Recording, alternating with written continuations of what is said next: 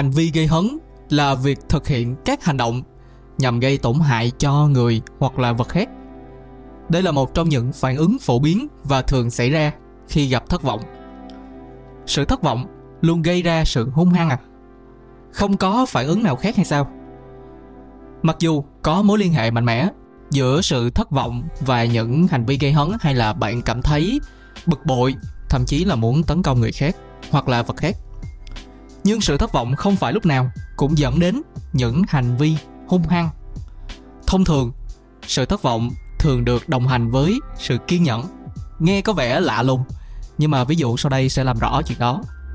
Ví dụ, nếu bạn bỏ 20 nghìn và trong túi bạn có 20 nghìn đồng rồi sau đó bạn bỏ vào bên trong cái máy bán hàng tự động, rồi nhấn nút.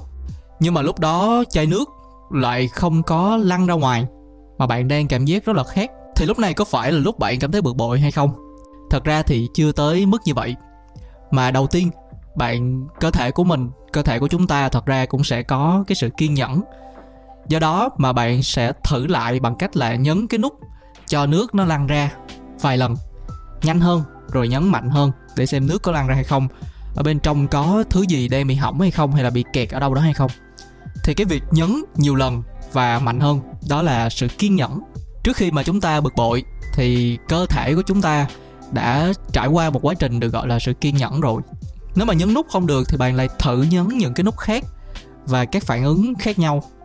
Không phải tự nhiên mà bạn hay là những người khác, khi họ thất vọng thì họ sẽ trở nên kiên nhẫn. Mà bởi vì kiên nhẫn tức là thử lại cái hành động đó vài lần trước khi mà bực bội. Thì trong lúc thử họ sẽ đạt được cái thứ mà họ mong muốn. Có nghĩa là họ đạt được mục tiêu bằng cách là họ vượt qua cái chướng ngại và chướng ngại trong tình huống này là cái máy nó không có lăn ra nước. Tuy nhiên, nếu mà máy vẫn không cho nước lăn ra hoặc là nó cũng không trả lại tiền cho bạn luôn, thì lúc này có thể là bạn sẽ trở nên hung hăng và muốn gây hấn một hành vi thường thấy, ví dụ như cái máy bán hàng ở phố đi bộ, thì người ta thường sẽ đá vào máy. Giống như là bạn, khi bạn sử dụng cái máy tính, mà nó gần như là hết pin, thì bạn sẽ thử bấm vài lần. Nhưng mà nếu mà không được thì bạn sẽ đập cái máy tính đó lên cái tay vài lần, thì tự nhiên pin nó trở lại. Hành động mà khi mà bạn bấm cái máy tính, thì tức là bạn đang kiên nhẫn. Còn hành động mà bạn đập cái máy tính vào tay, thì lúc đó là đang hung hăng, đang gây hấn. Sự kiên nhẫn có thể rất là linh hoạt. Tại sao chúng ta lại gọi nó là linh hoạt? Bởi vì khi bạn vượt qua một rào cản và sự thất vọng sẽ được chấm dứt. Và nó đáp ứng được nhu cầu mà bạn đang muốn để chấm dứt sự thất vọng.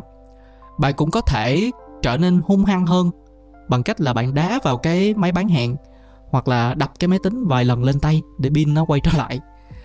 Hãy tưởng tượng một nhóm người du cư đang khát khô cổ họng rồi họ tìm thấy một cái hồ nước, một cái bể nước. Nhưng đứng trước cái hồ nước đó lại có một con thú dữ. Và nó cản trở bạn tiếp cận nguồn nước. Dễ dàng nhận thấy là bạn sẽ sẵn sàng tấn công con vật. Để có nước mà uống, để bạn đảm bảo là bạn có thể sống được. Hay nói một cách tổng quát hơn, là người ta sẽ cố gắng kiên nhẫn làm một điều gì đó để đạt được thứ mình muốn. Nhưng mà nếu mà ở trong xã hội hiện đại thì sẽ như thế nào? Hành vi mà gây hấn trực tiếp như vậy hiếm khi được chấp nhận ở trong xã hội. Nếu bạn thấy một hàng dài người đang xếp hàng tại máy lọc nước, thì việc mà chen ngang vào hàng là không phù hợp, vì hành vi này được xem là hành vi gây hấn trực tiếp, không được khuyến khích. Khi mà một người làm như vậy thì họ sẽ nhận được những phản ứng khác nhau. Nó dẫn chúng ta đến ý kế tiếp, đó là sự gây hấn thay thế. Sự gây hấn thay thế là gì? Nói một cách dễ hiểu thì đó là giận cá chiếm thất. quay trở lại với cái máy bán hàng. Có thể là bạn bực bội và bạn muốn gây hấn, muốn đá vào cái máy bán hàng đó. Nhưng mà ở trong một cái hành vi khác ở trong xã hội, thì bạn sẽ không thể nào đẩy cái sự hung hăng của mình trực tiếp vào cái nguồn gốc, gây ra sự thất vọng. Cái máy bán hàng thì còn dễ, chứ còn với con người thì nó sẽ khó hơn. Đặc biệt là những người thân của mình, những người mà bạn quan tâm, hay là những đồng nghiệp những người cùng làm việc chung với nhau, cùng ra sống vào chết ở trong những dự án, thì nó rất là khó. Chưa kể là cái nguồn gốc của sự thất vọng đó, tức là cái con người mà bạn muốn gây hấn, thậm chí là họ có thể gây ra sự nguy hiểm ngược lại với bạn. Cái máy bán hàng thì bất quá là bạn đá vào bạn đau chân thôi. Nhưng mà nếu bạn đẩy cái sự gây hấn của mình vào một người nguy hiểm, giống như là trước khi mà bạn đi vào bãi gửi xe thì bạn phải xếp hàng, bỗng dưng có một người người ta tự nhiên người ta chen ngang hàng của bạn luôn. Nhưng mà người đó cao 2 mét, tay chân lực lưỡng, cơ bắp cuồn cuộn, và mặt mày thì bậm trận dĩ nhiên hành động dễ hiểu là bạn sẽ im lặng rồi chửi thầm trong bụng thôi, chứ làm sao mà dám gây hấn trực tiếp với người ta được. Nhiều khi cơ thể của bạn chỉ bằng một bắp đùi của người ta thôi, thì làm sao mà có thể hung hăng hay là gây hấn được? Một ví dụ khác là nếu bạn tức giận với sếp của mình, ở nơi làm việc hoặc là với giáo viên của mình ở trường thì hậu quả của hành động gây hấn trực tiếp có thể rất nghiêm trọng. Bởi vì những người đó là những người mà có thể cầm cân nảy mực. Sếp thì có thể giáng chức, có thể giao cho bạn những dự án mà bạn không thể nào làm được. Còn giáo viên thì có thể cho bạn những con điểm xấu. Tóm lại là người ta có thể thiên vị, ảnh hưởng đến bạn. Như là làm cho bạn mất việc hay là đánh rớt bạn trong một môn học nào đó. Vì vậy mà thay vào đó, hành vi gây hấn có thể được thay thế, tức là giận cá chém thớt, hoặc là chuyển hướng đến bất kỳ ai, hoặc là bất kỳ thứ gì đó có sẵn mục tiêu của sự gây hấn thay thế là thường an toàn hơn hoặc là ít có khả năng trả thù hơn so với nguồn gốc của sự gây thất vọng. Có lẽ vì thế mà đặc biệt là có nhiều người dân văn phòng khi mà họ đi làm thì họ rất sợ. Nói lên cái quan điểm của mình bởi vì người ta sợ là người ta có thể làm cho sếp của họ um, bực mình hay là lấy việc công trả thù tư hay là nhiều lý do khác nữa mà người ta sợ nói lên quan điểm hoặc là sợ bác bỏ quan điểm của sếp. Cho nên thường thì có rất nhiều người sẽ giận cá chém thất là đem tất cả những bực bội, tất cả những sự thất vọng ở trên công ty về nhà xả vào những người thân hay là bạn bè của mình. Đơn giản là bởi vì họ không dám đối mặt trực tiếp với lại nguồn gây ra sự thất vọng cho họ. Vì vậy mà đôi khi bạn có thể đã tấn công một người bạn hoặc là một người thân mà họ không phải là nguyên nhân gây ra sự khó chịu ban đầu cho bạn. Như điều này đã chỉ ra tức giận quá mức vì một sự khó chịu nhỏ là một dạng phổ biến của hành vi gây hấn thay thế. Ví dụ bạn mới bị rầy ở trên công ty, xong rồi về nhà vợ của bạn nấu ăn, thì lúc đó hơi lỡ tay hay trượt tay, nêm nhiều muối hơn tí xíu. Rồi bạn ăn xong bạn cảm thấy nó mặn quá.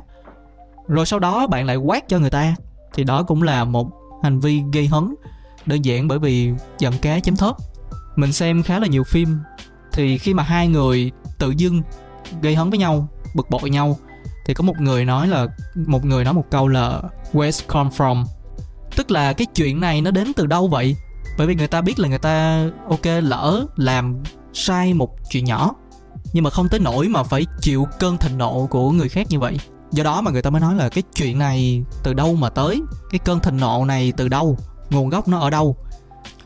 Các chuyên gia tâm lý thì cho rằng hầu hết sự thù địch xuất phát từ hành vi gây hấn thay thế một ví dụ đáng lo ngại là bạo hành trẻ em hay là bạo lực với trẻ em có liên quan rất nhiều đến những việc như là mất việc hoặc là ly hôn, tức là những người mất việc, những người ly hôn sẽ dễ gây tổn thương hơn cho trẻ em.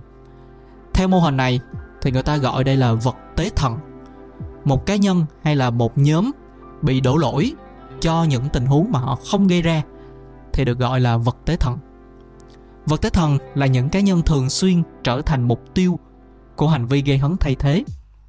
Mặc dù đã có nhiều sự tiến bộ trong xã hội gần đây, kể cả phương đông lẫn phương tây, nhiều nhóm thiểu số vẫn phải đối mặt với sự thù địch dựa trên sự bêu xấu. Ví dụ, bạn hãy nghĩ về sự thù địch đối với những người di cư bất hợp pháp trong những thời kỳ khó khăn về kinh tế. Trong nhiều cộng đồng, việc sa thải nhân viên và việc mất việc làm liên quan mật thiết đến sự bạo lực. Giống như là ở mỹ người ta hay nói là người da vàng hay là người da đen đang cướp việc của người da trắng. Bởi vì họ di cư hợp pháp hoặc là không hợp pháp vào hoa kỳ. Do đó mà việc làm của người da trắng bị mất dần. Đó là lý lẽ và quan điểm của họ.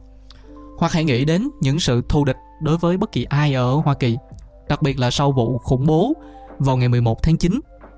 Ngay cả khi mà những người da trắng, những người Mỹ họ gặp những người khác, những người có vẻ bề ngoài như là những người nước ngoài, đặc biệt là những người ở Trung Đông, họ sẽ gặp phải sự đối xử bất công hoặc là thù ghét, căm ghét.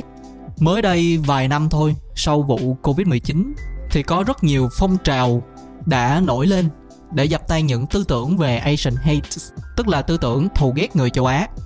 Mình có một người bạn bỏ học, đi du lịch khắp đất nước, từ đông sang tây bằng cách là quá gian xe. Trước khi quyết định bỏ học thì bạn này thường tỏ ra thất vọng về cuộc sống, về mọi thứ xung quanh. Vậy thì loại phản ứng trước sự thất vọng đó là gì? Một phản ứng chủ yếu khác đối với sự thất vọng là chạy trốn hoặc là lùi về sau. Thật căng thẳng và khó chịu khi mà bị thất vọng. Tất cả chúng ta ai cũng đều hiểu như vậy. Nhưng nếu đã thử các biện pháp khác mà vẫn không thể nào giảm bớt sự thất vọng, thì một con người, một người có thể phải chạy trốn. Chạy trốn có thể đồng nghĩa với việc bạn rời bỏ nguồn gốc của sự thất vọng đó. Tức là bạn đang tránh xa nguồn gốc gây ra sự thất vọng, giống như là bỏ học, hay là từ bỏ một công việc, hay là từ bỏ một cuộc hôn nhân không hạnh phúc. Tức là rời bỏ bạn bè rời bỏ sếp hay là những người đồng nghiệp gây ra cho bạn sự thất vọng? Hay là rời bỏ người bạn đời của mình? Hoặc có thể nghĩ đến những việc như là trốn tránh cảm xúc tiêu cực. Đây cũng là một trạng thái tâm lý. Thay vì rời bỏ người, một thứ gì đó hữu hình, thì người ta trốn tránh để rời bỏ cái cảm xúc tiêu cực.